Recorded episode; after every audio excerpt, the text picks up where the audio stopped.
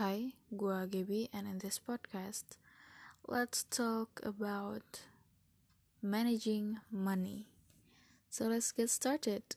Disclaimer, di sini gue hanya akan menceritakan experience gue selama gue menjadi anak kosan di tanah rantau dan gue bukan profesional dalam you know managing money tapi balik lagi gue hanya pengen sharing aja apa cara gue untuk manage uang gue jadi mari kita mulai sekarang so I don't know if it will be long enough or not but ya yeah, kita mulai aja dari step yang pertama yang pertama-tama itu lo harus tahu budget lo berapa, lo harus tahu uang lo berapa, dan cycle lo dapat uang itu berapa lama.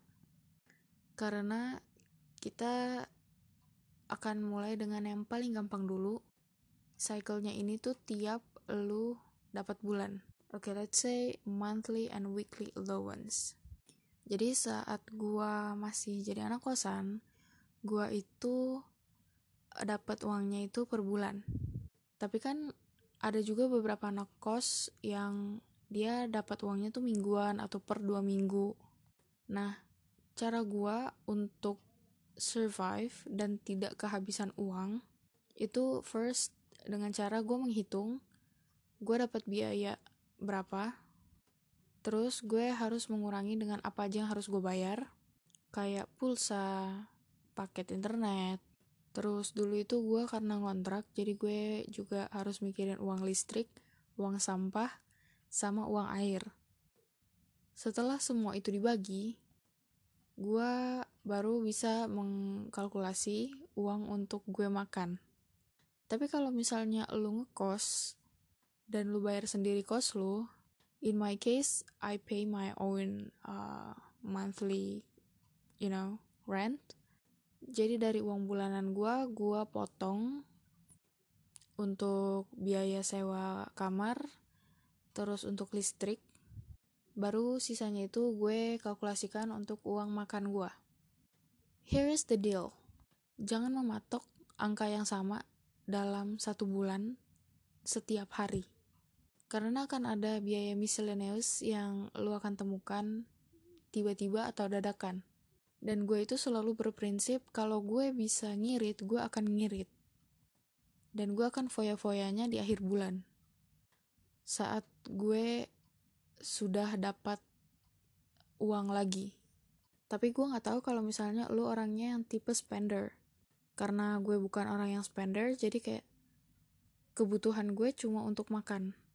Gue gak pernah susah untuk menahan diri gue tidak belanja dan segala macam karena emang pada dasarnya gue jarang banget belanja kecuali bahan makanan.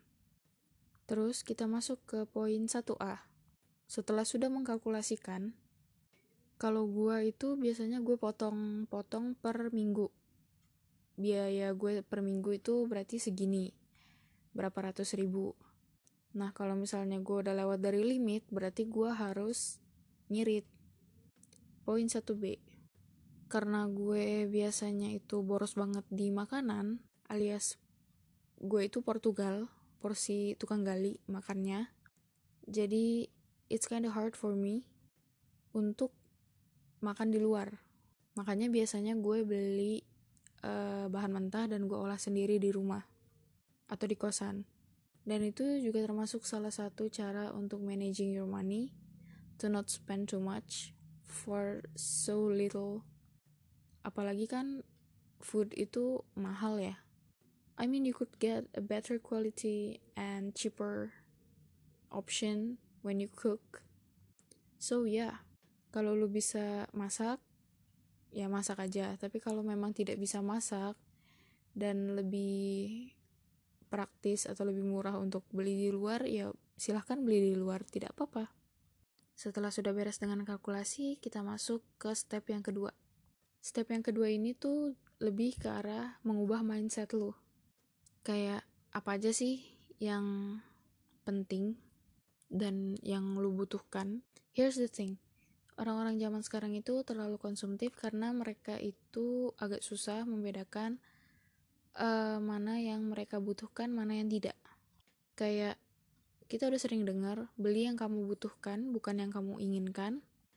Tapi sometimes, no, most of the times, bahkan teman-teman gue sendiri itu uh, agak susah untuk membedakan mana yang mereka butuhkan dan mana yang mereka pikir mereka butuhkan.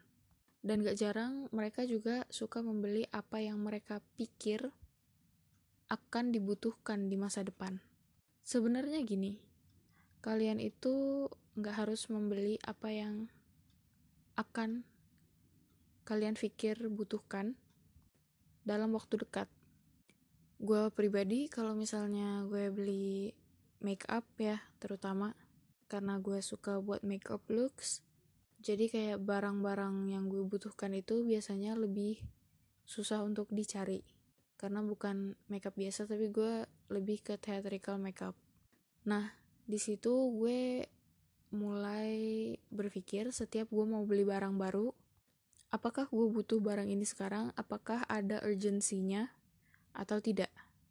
Kalau memang gue bisa beli nanti dan tidak harus hari ini ya sudah nanti saja kalau gue dengan cara seperti itu dengan pemikiran seperti itu gue sudah cukup bisa untuk menahan diri gue tidak membeli sesuatu langsung. Masalahnya di sini adalah online shop itu sekarang kan semakin gampang ya diakses, apalagi dengan banyaknya aplikasi-aplikasi um, untuk belanja online. Dan juga adanya mobile banking, SMS banking, internet banking. Pembayaran juga semakin mudah. Nah, jadinya orang-orang yang gabut, nggak tahu mau ngapain, suka window shopping di aplikasi belanja online dan dengan gampangnya check out terus beli barang kayak gitu which is kind of dangerous for you know orang-orang yang terutama anak-anak kos karena kita tuh uh, memang kodratnya itu susah susah dalam hal makan dalam hal uang seret dalam semuanya jadi kayak kita tidak bisa live in luxury. So please keep that in your mind. Yang ketiga, invest in something that you think it will be useful despite of the price. Contoh gampangnya adalah paket data. Kayak gini. Untuk mengeluarkan uang yang lebih besar belum tentu lu akan lebih boros. You just probably found another option to save money. Contoh gampangnya gue selama ngekos selalu beli paket yang unlimited. Jadi saat gue tidak punya uang untuk ke cafe atau ke mana pun, gue bisa nyalain hotspot dan gue tinggal beli atau order uh, kopi pinggir jalan atau misalnya gue dari ojek online tinggal delivery dengan kode promo. Gue nggak butuh ke kafe gue nggak butuh ngeluarin uang lebih. Gue bisa di kosan bermodal belasan ribu di kopi doang dan tetap produktif kayak biasanya gue di kafe.